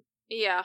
It's it's got to be a tough pill to swallow, knowing you'll spend the rest of your career at conventions, especially when his lesser-known co-stars are booking jobs like Mothman. Yeah, this must this really is a, a no brands run because it's not even Batman, it's Mothman. Yeah. It's not even Killer Moth. Hey, I'd watch a Killer Moth movie. And they also are like, also, rumor has it that Cash might be fired from the show because he's missing the stunt rehearsal that's happening right now. And Cash is like, uh, no, guys, it's definitely not happening right now. It's not supposed to happen for another two weeks. I'll call my agent. It's probably just rumors to make me look bad. yeah. And the Downers 4 are like I don't know how I don't know what we're supposed to do like like morally because like they have observed Cash taking a lot of pills and mixing them with alcohol. Like regardless of how much we believe from the pundits, he is definitively and observe and like objectively, that's the word. He is definitively and objectively abusing alcohol and drugs. Like you're not supposed to take painkillers with anything besides water or maybe food, Yeah. not alcohol. But they're like, yeah, we'll just worry about it in the morning. And then it's time for it's time for Sam's manic pixie douchebag therapy session. because like as they are as everyone else is going to sleep, Sam is like, "Ugh, I'm gonna tell Topher that I'm trans tomorrow because I hate not telling my friends, but also I don't want them to hurt me or think differently of me. And Sam leaves the, the hotel and is like just kind of like taking a walk around and finds Cash drinking whiskey on the roof of the jail museum. so they have like a they have like a heart to heart talk that's kind of just like the pressures of society comparing the version of you that you present to the world versus like your true self that is not always i guess present or visible to the rest of the world. And cash is like yeah man it just sucks because people don't realize that i'm just an actor. I'm a person playing a character and sam's like i know what you mean and cash is like okay and sam's like i know what it means because i'm a boy i'm not a girl and Cash is like, "Oh, cool." Yeah, I mean, it is funny that, like, Cash is like, oh, I thought this might be a money issue or an overbearing mom issue. I was not prepared for trans stuff. Uh, uh, uh, good on you, kid. Yeah. Sam even has to do, like, the. explain, like, oh, and some people provide gender, gender fluid, and, like, a non binary, etc., etc. Yeah. Let me pull out the PowerPoint. Yeah. and they, I don't know. He he really does and by he in this case I mean Cash is really like, "Wow, you've got it all figured out. Good for you." And Sam's like, "Wow, I really have grown through my experiences." and it's it's kind of nice. And that's also the part where where Sam is like, "Where hey, where is where is like knowledgeable stoner cash coming from when we've been dealing with manic pixie douchebag cash for the last four days or whatever? And cash is like a lot of knowledge comes with transitioning and you aren't the only one going through that. I'm turning into a big old has-been remember? Do you get it? Do you get it? Yes, that's the new gender. the new gender is dead well yeah. And so they wake up the next morning and they overhear and then Cash also eventually tells them that he's being sued by the production company because WizKids started they started doing stunt training like 3 weeks ahead of schedule. And stunt training already starts 3 weeks ahead of filming. So effectively it's 6 weeks ahead of schedule. And they sent him like a legal letter, but because he's been road tripping across the USA without his cell phone, he was not notified. And he mentions that they probably moved up the timeline for season 10 to get him to behave after the video from Rosemary's abortion went live. Yeah. yeah. Then they go to a UFO hut. Yeah. It's, well, you say UFO hut. It's more like the Space Needle if it was more space. Yeah. And less needle. Yeah. And the only employee of the UFO observation tower is this woman with the energy and enthusiasm of a camp counselor on crystal meth. Yep. Hi, everybody. My name is Darla Plemons, and I want to tell you all about the secrets that happened in 1950 something about the UFOs that landed in Area 51. Yeah. and so and she like Cash is not having it. Cash hates this woman on sight. Yeah, Tanner, I literally put in my notes Cash is having none of it. and he's very disrespectful of like all of the admittedly very implausible pieces of material that Darla says are evidence of the UFO landing. And he does a storm out. And so everyone else is like, should we go after him again? And Darla's like, no, I had to take courses in counseling as part of my ufology degree. and then it turns out that she. her name is not, in fact, Darla. Her real name is, in fact, Diane. Her name is not Darla Plemons, it's Diane Feldgate. And she used to work in PR in Los Angeles and helped Cash negotiate his contract with WizKids when he was 12. And they have a conversation that's like, yeah, hey, everything that we do is fake, but you might as well focus on the parts of the thing that you do that bring joy to the world, as long as you can also take care of yourself. Uh, she says she left it because the industry because it's hard being a rule keeper in a place that doesn't have any rules. So she left while she still had some of her sanity. mm-hmm. And Cash is like, "Hey, I get leaving the industry, but why still tacking T-shirts instead of practicing a different kind of law? I thought it'd be a hoot and a nice change of pace, and I was right. Elmer Nessie's son Doug Fitzpatrick sold it to me before he died. I bought it at a great price, practically stole it from him, and I've had a lot more fun here than I would behind a desk at another law firm. I actually wrote a book about all the crazy people I've encountered. The television rights were just optioned by Bad Robot. Yeah. You know, JJ's company? Yeah. and Cash calls her out for selling people on a lie, which was part of the things that pissed him off earlier. And she says, People are going to believe whatever they want to. You know that more than anyone. All I'm doing is giving them a place to believe it in. It's very similar to what you do. You're just too wrapped up in yourself right now to see the bright side of it. Yeah. Yeah, it's it's show business. You're cra- that's how show business works. You're crazy to leave, but even crazier to stay. And she's like, "Hey, you you get to supply an audience with an escape from their troubles." Mm-hmm. Doug knew that the UFO crash was bullshit and sacrificed his reputation by telling people it wasn't. The whole state thought he was a madman. But do you think Doug died feeling like he was a fraud? Do you think he died thinking about all the people who thought he was crazy? No, Doug died thinking about all the joy he had brought to the world. One day that's what you'll focus on too, not the annoyances that come with it.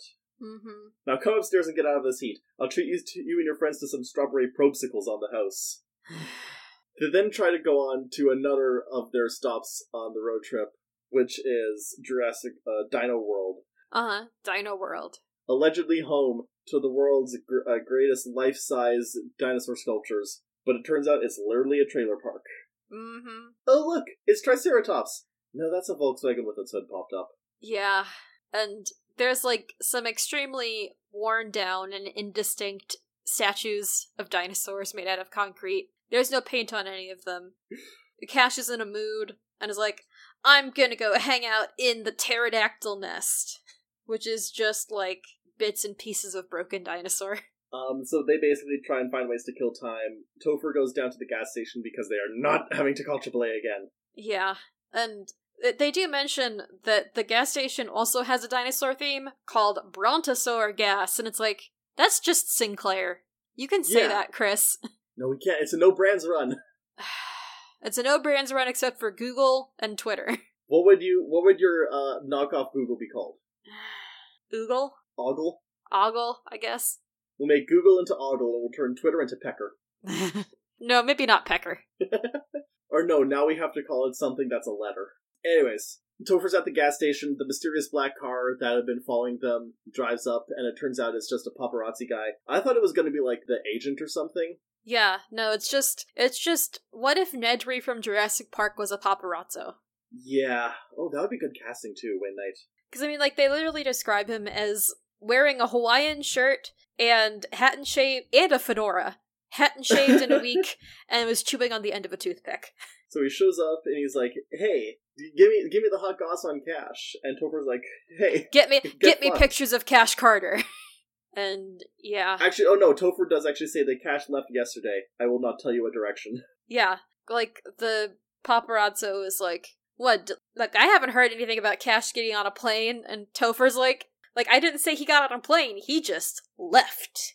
He walked into the wilderness of Texas alone." Now here's the thing. I know I know you're being super honorable, Topher, and I applaud that.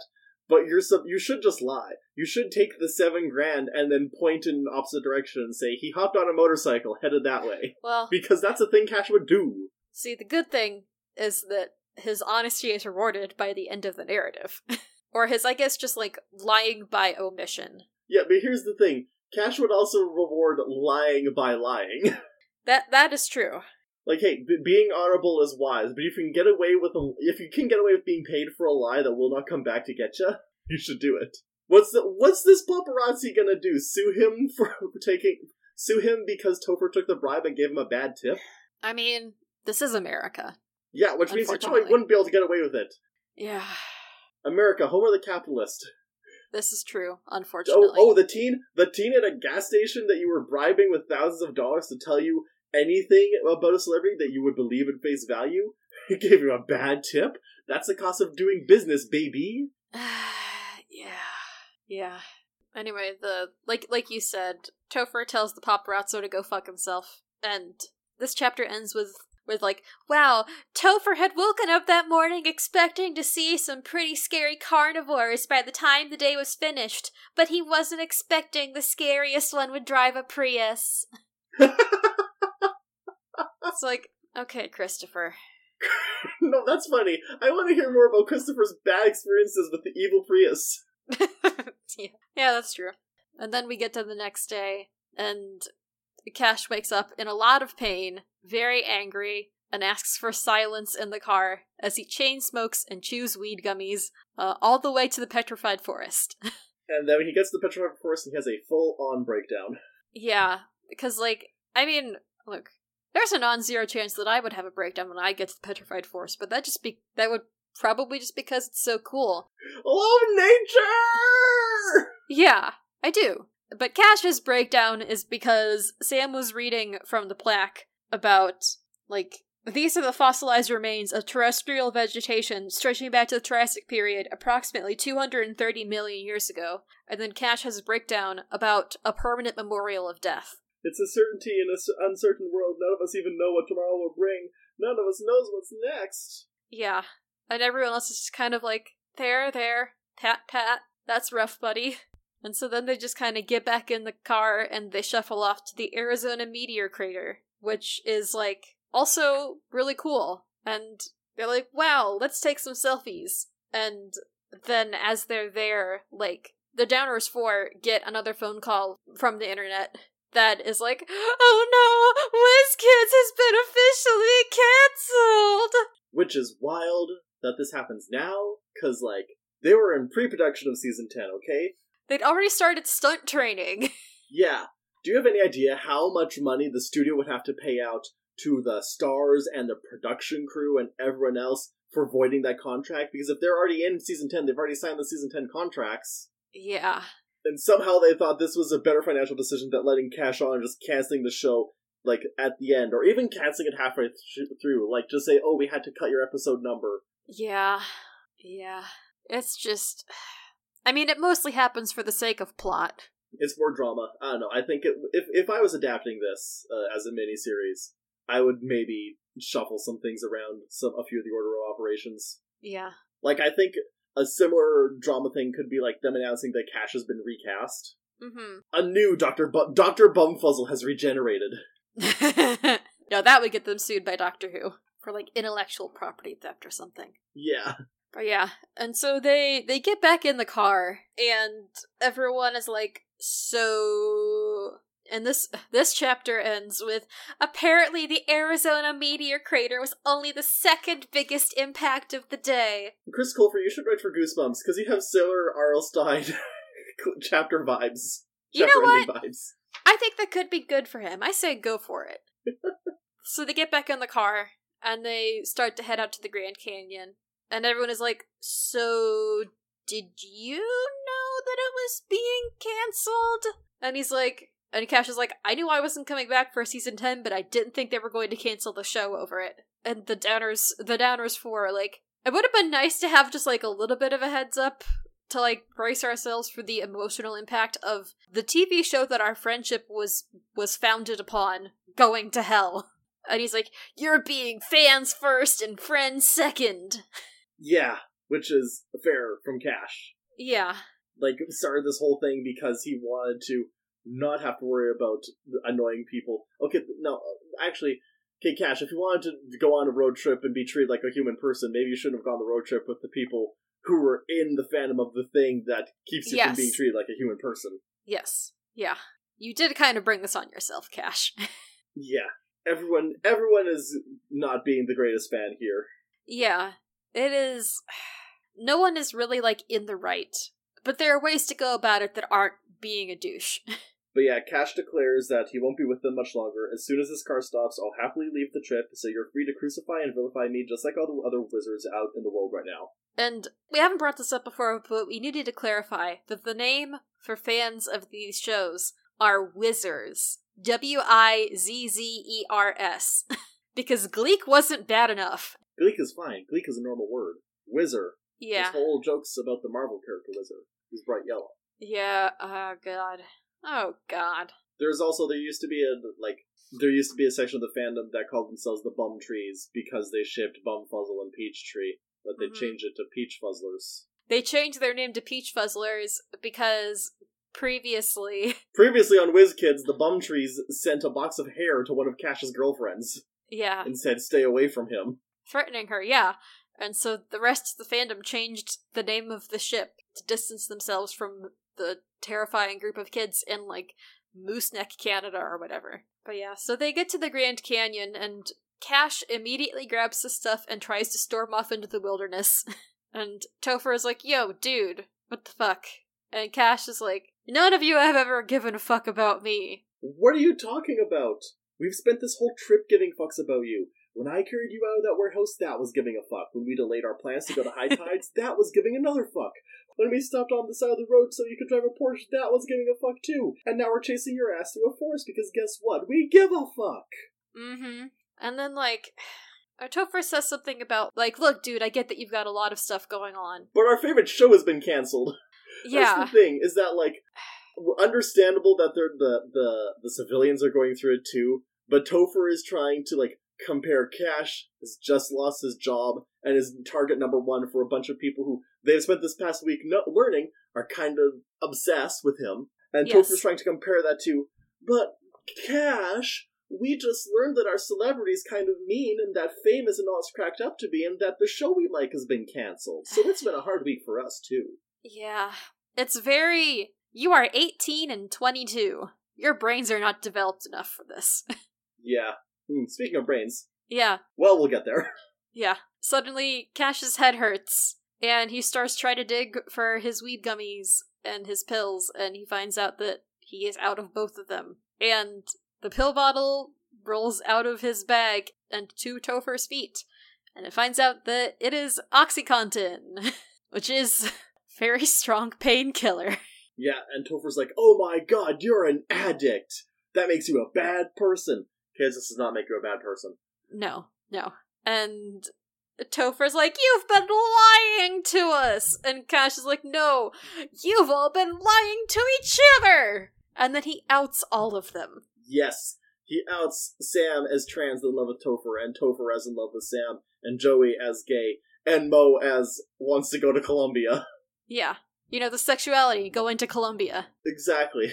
For some people, it is. And as everyone else is like, Dude, what the fuck? Cash storms off in the direction of a group of hikers that they all saw earlier so that they can take him into town and he can get to a pharmacy. I wonder if in that intermeeting time he also decided to like be a manic pixie douchebag to those hikers too. God, that'd be wild. Hi, I'm TV's Cash Carter. Where are you headed? Let me join you. I'm going to give you terrible advice over the course of the next 12 hours. Yeah. As the sun set over the Grand Canyon that evening, it didn't just mark the end of an emotional week or a terrible day for the four friends, but the end of an era for Wizzers all around the world. It's like every chapter, Chris Colfer's trying to end it with a dun dun dun. I want to see Chris Colfer write for Power Rangers. Oh my god. You can just, half the time, you can just hear the ba ba ba ba ba ba. They then go proceed to on their seven and a half hour drive to Santa Monica, California, in Yeah. dead silence. Yeah. And everyone is kind of just like, well, Joey and Sam and Topher are still kind of processing the fact that their deepest their their deepest secrets have been revealed to their best friends they intended to tell but could not figure out how to tell. And Mo is just like, I need everyone to be friends and start talking again, please, dear God, I need normalcy in my life. Mo is straight up like, listen, I'm probably over it already because my secret was way less important than all of y'all's. Yeah. But I still trust and care for everyone in this car. Joey, I have always wanted a gay best friend. I'm not mad because you hid your orientation. I'm just upset because all of the Will and Grace opportunities we've missed out on. Sam, it doesn't bother me. Ah. Okay, but listen, Chris is allowed to say shit like that. Yes. Yeah. Sam, it doesn't bother me for one second that you're transgender. I only wish you had told me sooner so I could have felt ahead of the time. I only wish you had told me sooner so I could have felt ahead of the times by smothering you with my love and support. And Topher, I don't care that you have always had a crush on Sam. The only reason it bums me out is because I always thought you had a crush on me. Did you want me to? Topher asked. Of course not. You're like my brother. It was just a nice self-esteem boost I get from time to time. I'll miss it. Oh, Mo. I mean, it explicitly states right after the aspiring writer was not being as helpful as she thought. Mo could tell her friends wish she would just stop talking. And then she doesn't stop talking. She does not stop talking. Yeah. What. I'm trying to say is that this should only make us closer. Everyone has secrets. Now that ours are all out on the table, it should only make our friendship stronger. So we can just go back to being friends again, right? Are we really gonna let this put a dent in our friendships? Please don't leave me! And now everyone else is like, listen, we have bigger secrets. We're still posting this. Can we just leave each other alone for a bit? Yeah. And then Topher's like, now that WizKids it's over, there's really no point in continuing a friendship that's not going to last. I mean, They're 18, let them have this drama. yeah, yeah. Evidence and refutation. This podcast. You can still be friends about things that are no longer on air. Exactly. Oh god, are they. Ah. Chris should write a follow up book. Mainly because, again, I want him to expand a lot of the stuff and a lot of the character stuff in this book. But I also I want to see, like, the, the Downers 4 come together and do, like, the recap podcast. God. See, I feel like the thing though is like they wouldn't be able to do it because they've actually like, you know, they they met Cash. No, so, oh, what it would be is that one of them gets invited. It would be Mo gets invited onto a recap podcast, and then somehow it gets out that she was one of the people in that video. And then it's like 10 years later, the Downers 4 have to come back together to deal with the Phantom, which are still rabid. yeah. And so they they get to Santa Monica and they all agree like, you know what? We're just going to take some time to ourselves. Mhm. And so they do. They kind of just like go their separate ways and they explore they explore Santa Monica and they only see each other at the hotel. Topher read online that the WizKid sets had already been torn down anyways to make room for NCIS Boise. God, NCIS Boise, that's inspired. and so, yeah, they just spend 48 hours wandering aimlessly through Los Angeles. Mm-hmm. In a screen adaptation, this would be set to like, I don't know, Breakaway by Kelly Clarkson or something. No, because that's still a kind of uplifting song. This it, it would be set to break even by the script. Oh yeah, that's true. And so like as like on their last day in Santa Monica, Sam is just hanging out on- on the pier and like kind of processing everything. And then Topher shows up behind him and they talk things through. And Sam is like, "Oh yeah, I went to the aquarium and I saw a movie and I saw the promenade. What did you do?" And Topher's like, "I've just been walking." I got so many steps on my Pokéwalker. Oh no, Pokemon Go would have been out by this time. yeah, that's true. Because this is like still 2017, I yeah, think. it was still fun. Uh huh. and they have a nice talk. and Sam is like, look, like I get it, you don't want to be in a relationship or like be friends because just like MIT, I'm another thing in your life that didn't turn out like you expected. And then Topher, king shit that he is, is like, well, but why not? Why can't we try a relationship?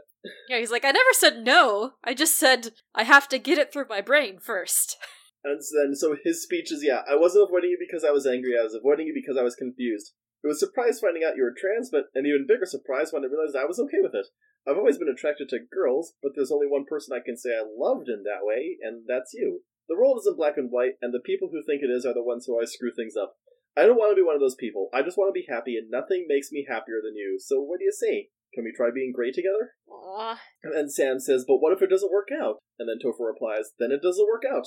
Even if we end up as friends, I can't imagine anything worse than not having you in my life. So I'll always be here for you for whatever you need, whenever you need. It's simple as that. Aww. And then he's like, I've been practicing that in my head all day. I hope it didn't come across as too desperate or cheesy because I did really mean it. hmm I'm like, good, good. He's a good kid. And then Joey also comes across them. Yeah, Joey shows back up at the pier, and they're like, "Hey, we're making we're making up. Come and join us in the hug of making up." Yeah, and then Joey says, that, Yeah, actually, I got to see like a live staging of the Rocky Horror Picture Show. A transvestite drew V's on my face and wrapped me in a boa. It was great. Congratulations. and they're like, "Yeah, we need to stay like let's all just stay friends because we're all we've all got long roads ahead of us, but at least we're not walking them alone." Yeah, And then they all get a text from Mo, who was like, There is an emergency! And then they all run to Mo's hotel room, and she's like, I will jump out this first floor window if we don't start being friends again right this instant! and they're just like, Okay. And she's like, she like goes on this long screed. It's the trope I love where it's like someone makes a demand and everyone else is like, yeah, okay, that makes sense. And the person just continues making demands because they didn't catch that everyone agreed with her. yeah. Look, I know we were, we're all gonna use WizKids to stay in touch, but let's be real, the show sucks in season three! It might be the reason we became friends, but it's not the reason we stayed friends. We were just using it as an excuse to spend time together, and I'm not gonna let our friendship end just because the show is. You guys are more than just friends to me, you're my family! Who cares if we'll all be separated for college? I want to spend the rest of my life with you guys. I want us to be together for vacations and holidays like Zac Efron's birthday, just like a real family. Aw, thanks, Mo, Topher said. Yeah, that's really sweet, Joey said. We feel the same way about you, Sam said. Good, because my dad and my cat are assholes. So we need to promise each other that no matter what, after graduation, we're all going to move to the same city and keep this going. Topher won't have to take care of his brother anymore. Joey will be able to live openly away from his parents. Sam will probably have transitioned by then, and I'll be the only girl when we go out and we'll get all the attention. Everybody wins! But it starts right here, right now. We need to make up and be friends again because I never want to live for another day without you guys in my life. And then she's kind of disappointed that they already made up and it wasn't her big speech. Yeah. And then the fireworks go off. Yeah. So they go watch the fireworks. And as they are watching the fireworks, Topher gets an email from cashcarter.com. Yeah, and he, he just says, Want you to know I'm in Phoenix getting help. Hope you guys can stop by on your way back, said some things I really regret, and sends the address. Mm-hmm. So the next day, they uh, wake up early to start the journey, and Topher persuades them so that to add some miles so that they can visit Cash Carter in Phoenix. Mm-hmm. But he's the only one who wants to go in because everyone else is like, listen, we may have technically helped be the impetus that really cemented your friendship together, but he was a huge asshole when he did that. So we have no interest in seeing this man again. Yeah. And so Topher goes in and like asks for Cash Carter at the at the hospitality desk and the person working there is like, We don't have a Cash Carter here and he's like, Oh, he's probably under Thomas Hanks. And they're like, We do have a Thomas Hanks. Yeah.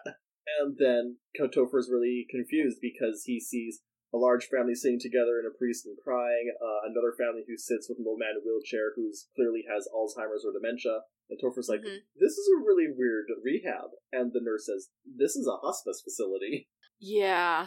And so he goes to Cash's room and he's like, I don't see Cash Carter here. There's just a really sick looking guy. Oh no, this is Cash. Surprise! It's brain cancer! Turns out that Cash has known that he's had brain cancer for two months.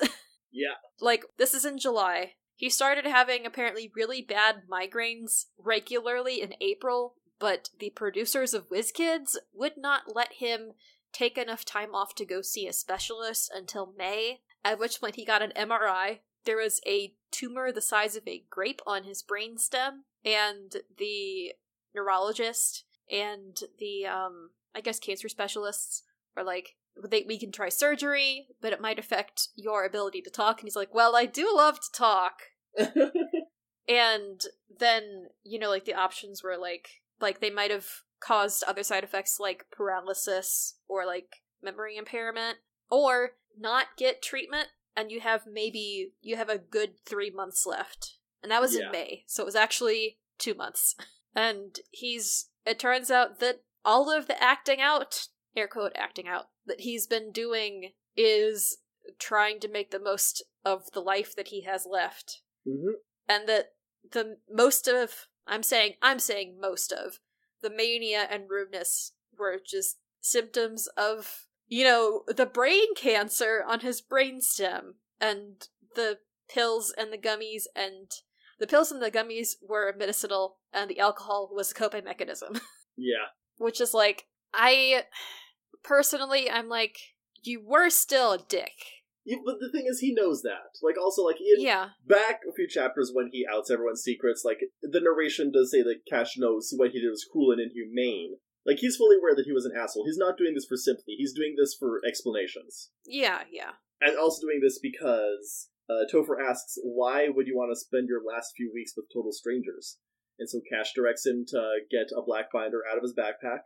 And Topher finds it and opens it up and finds a bunch of letters addressed to Cash, some handwritten, some printed off the internet. And he didn't understand the significance until he recognized the handwriting and saw they were all written by the same person. Holy shit, these are all mine. You've saved every letter I wrote to you. And mm-hmm Cash says, I promise it's not as creepy as it seems. When the show first started, you're the first person who sent me a letter addressed to me and not Dr. Bumfuzzle. You didn't act like the show was real. You didn't pretend I was anything but an actor doing a job, and you never asked me any favors. You just thanked me for the work I did and treated me like a person. I didn't get that very often. You were only eight when you wrote that first letter, and I was only twelve when I read it, but it meant the world to me. I had the companies running my fan mail and website keep an eye out for anything else you might send.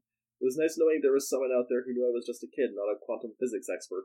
he goes on to say that he was kind of like Topher's therapist. Yeah, because like Topher wrote to Cash about everything, like the day that he met Joey and Mo and Sam, and like updates in his life, and like what it was like going to high school. And Cash is like, they made me feel like I was a normal kid and getting to live vicariously through your fan mail. Yeah. And Cash is like, Topher, you're my hero. yeah. And this is obviously very affecting for Topher. so he bolts out to grab the others. Yeah. And everyone else is like, okay, like, are we. And Mo was like, I'm so bored, I could die. uh, classic Mo. yeah. And then Topher reveals to the rest of them that Cash is, in fact, dying. Yep. And briefly explains what's been going on, and everyone else is like, well, shit, now we have to go say bye. Yeah. and they all forgive Cash for everything. Yeah. Cash is like, hey, you don't have to feel that sorry for me. I'm on enough morphine to stop a herd of elements. Yeah. He also, like, they ask him why he didn't say he was sick. And he's like, no offense, you aren't the easiest bunch to break bad news to. Yeah. Uh, and then Cash also says that he doesn't want anyone to find out, anyone else to find out what's happening till he's gone. Which is a shame because they'll love nothing more than to see the looks on all those asswipes' faces when they find out they've been chastising Guy with cancer. It's gonna be a crow buffet. Yeah. and the reason he doesn't want to say it before he goes is because he just wants to spend these last few days in quiet. Mm-hmm. Mm-hmm. And so like and he also asks that the Downers Four promise to don't waste the rest of your lives pleasing other people, because if you do, you'll wake up one day and realize you've never really lived. Trust me, you don't want to learn that lesson the way that I did. And they're all like, We agree to this. And he's like, Cool. Now I just want to have peace and quiet as I die. And he does. Yeah, because they get there on a Wednesday. By Sunday, or by by Thursday, he lost feelings in his legs. By Friday, it spread to his arms and hands. By Saturday, he wasn't eating and drinking. Sunday, he stopped talking, opened his eyes. And on Monday, July 10th, Cash Carter took his final breath and peacefully passed away in a very quiet room surrounded by new friends. The actor had so little control over his life, but his death was exactly how he wanted it to be. Yeah. And there's a nice little part about how, like, for the rest of their lives, whenever one of the Downers Four think about Cash, they won't picture his character or him bedridden by cancer. They'll picture him driving the Porsche 550 Spyder, pranking, peer pressuring, and corrupting every naive angel he found along the way. He might have been a manic pixie douchebag, but he was their manic pixie douchebag. exactly. I think that has to be the episode title. It really does at that point. On August 10th, exactly one month after Cash Carter passed away, Topher, Joey, and Mo sat in the dining room of their favorite Chinese restaurant in Downers Grove, Cock with a Walk. I'm not sure if you're allowed to say that, Chris. Yeah. They were there to celebrate their final meal together before splitting up for college the following day and impatiently waiting for Sam to join them. They weren't only anxious because they were starving, but also because today was the day Sam was going to come out to his mom, and they wanted to know how Candy Ray Gibson had reacted. Yeah. And it turns out that Sam's coming out went better than he expected. Or it wasn't as bad as he expected. Mm-hmm. Because his mom apparently they had there was a trans character on Grey's Anatomy, so now Sam's mom considers herself an expert in trans people. Actually, she was a little too okay with it. She made me listen to Lady Gaga's Born This Way with her like six times. That's Chris Colfer right there. Yeah. Although then also Sam's mom does want to come with him to the clinic and get estrogen shots because she thinks it's like a spa. as like Sam's getting tea. It's like Honestly, that would be great though. We should we should should start making combination hormone clinics and spas. Especially because like they got they got the hormone gel now, so you could get a deep tissue massage where they like push the hormones directly into your muscles. We're gonna replace all that stress with tea. Now here's the part that I really don't like about this book is that okay, Yeah. so let's keep track. Topher didn't really have that many huge issues to begin with, other than being in love with a friend. Uh, Topher white, Sam white has to come out to his mom. It all goes great. Joey mixed. His family has abandoned him. yeah, The only person making an attempt is apparently his white mother. who is only meeting up with him when she is wearing a hat and a veil to disguise her appearance. Which is a funny image, but is a little sus in the grand scheme of things. Yeah. It is also it's cute that Joey gets to basically be bunkmates with Topher now. Uh huh. but also that, and then couple that with the fact that uh, Mo did not make up with her dad. She just blackmailed him and said that if you don't let me go to Columbia, I'll put you in a home, which is extremely disappointing because Mo. Not just not just a home, the worst home that she could find on Yelp. which is that's just doesn't fit with the character because No. remember Mo's mom died of cancer, so first off, she should be very closely tied to everything that happened with Cash. But also, I thought what it was going to be, I thought we were going to get an actual confrontation scene where Yeah. Mo says, Dad, guess what? The reason I'm such a big writer is because of Mom. So me going to Stanford would be disappointing my mother. Yeah. And then maybe they would use that to, like, reconnect in some way. And I just think it's, I don't think there's any malice behind it, but I don't think Chris Colfer was thinking through the fact that, like, the two white kids No. got the good endings with their families, and the two colored kids got the bad end. Let me rethink it. And the two kids of color got the bad endings with their families. I I have two thoughts about that. One thing is that one well one theory is like I wonder if those scenes existed in an earlier draft of the novel and then just got cut. Or I wonder if Chris Colfer was realizing like, okay, it is on we are on page 288 of this 295 page book. I gotta wrap up all these though. plot lines real quick. But okay, you don't go into a novel thinking I'm going to make it exactly a 295 page novel. You Yeah, just yeah. write it to see how long it is. Yeah. And if those were scenes that were cut, he shouldn't have cut them because they would have made the characters land a lot better. Yeah. And instead it's just like it's just speed running character development. Yeah. But yeah, but everyone's like, "Yay, friendship, we'll be friends forever," and here's our situations now. And then they get a call from a guy, and it's like, "Hello, I am uh, Cash Carter's executor for his will, and I need you all to meet me tomorrow morning." Yeah. And it turns out that in his will, Cash left them all like a lot of money. like he left them each money for college. Probably in the millions. Topher says this is about three more zeros than I would ever need. Yeah. Mo says, Where did he think we were going to school? Buckingham Palace? Yeah. And so like they all got college money and they each got another separate another separate fund. Topher got a trust to help pay for taking care of his brother Billy Sam gets a trust to help pay for his transition. Joey got the deed to Cash's New York City apartment so that he can go have a place to live, so that he can go be a musical theater star in New York City. hmm And he willed Mo the rights to write his life story. And everyone is like, they're all still kind of shell shocked when they leave the conference room. And everyone else is like, wow, I'm just so overwhelmed. And I'm just going to read the last two paragraphs of this entire book, which is Despite her overactive imagination, Mo was just as shocked as everyone else. The aspiring writer felt like she and her friends were living a ridiculously happy ending straight from the final page of one of her outlandish stories. Definitely not, Mo said.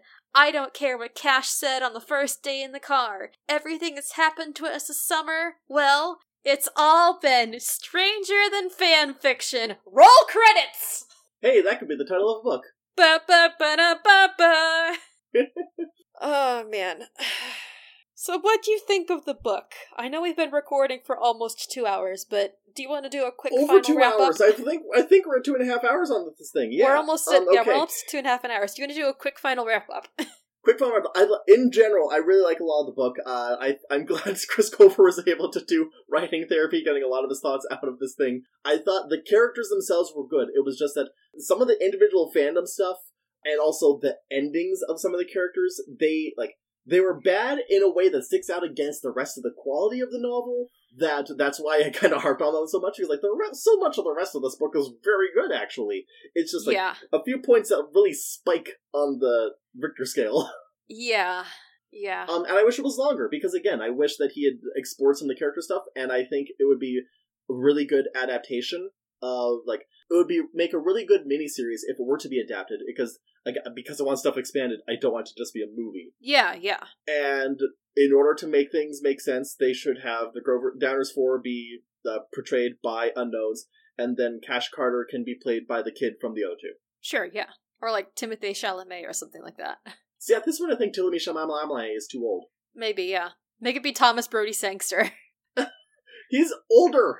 Yes, but he has, like, he has been chronically babyface cast. He doesn't even have that much of a baby face anymore, honestly. yeah, true. But yeah, I, overall, I don't think that I will, I don't think I'll read this book again, but I did have a decent time reading it. Yes. And like I said, I would love to see an adaptation or a follow up sequel. Chris, it's 10 year anniversary in three years. Oh, God. It would. I'm just saying, it would be a fun thing to put out a sequel set Four 10 years, years. later. Ca- Four years. Hmm? Four years. It's 2023. It came out in 2017. Oh, that's right. Well, he'd have to start writing in three years. Yeah, true. But yeah, is just get get it out, get it out there. I think it would be fun Yeah. to do a follow up because then we could catch up and see what the characters, see what's up, see if Sam is still going by Sam. Mm-hmm. Because you know, like it's still early in his transition. It could be like five years through. He was like, you know, like official comes time for the official name change possibility. He's like, you know what? I feel like maybe I'm a Duncan or whatever. yeah, yeah. But yeah, so uh that's been Stranger Than Fan Fiction. Was it? I mean, technically speaking, I've read a lot of Stranger fan fiction. Yeah, absolutely. Nobody went Super Saiyan in this. Yeah, yeah. This isn't like that one fic that I read that was supposed that was purporting to be Power Rangers Pride and Prejudice AU, and then it ended up just being like not that. Yeah, There was barely any Tayrick in it. I have to watch Cosmic Fury, and I need to decide whether I need to write just rewrite Cosmic Fury or if I just uh, jump the gun and write a different Sentai adaptation. I am still working on finishing watching Time Force and Wild Force.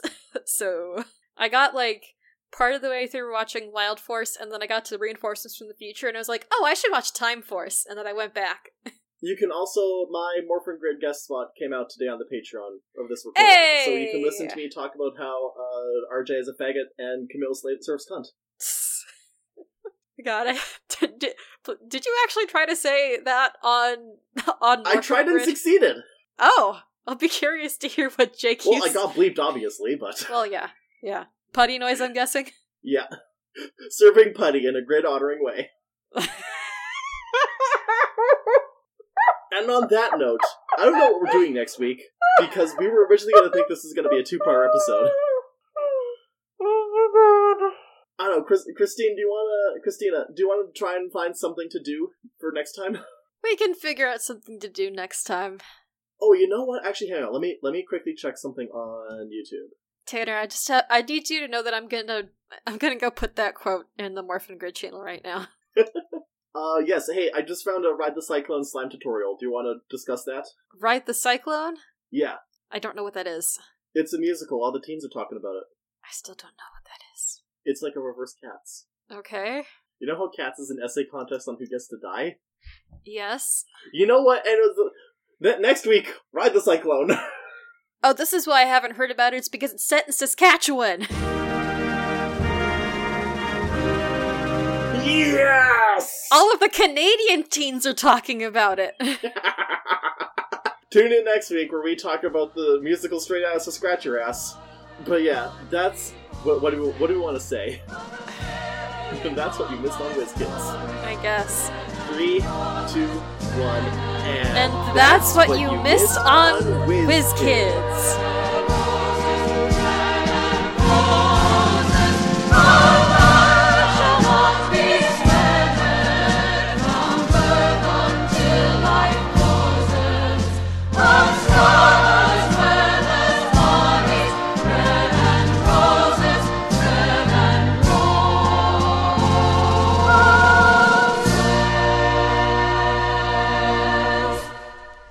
Hashtag bumfuzzlers for life.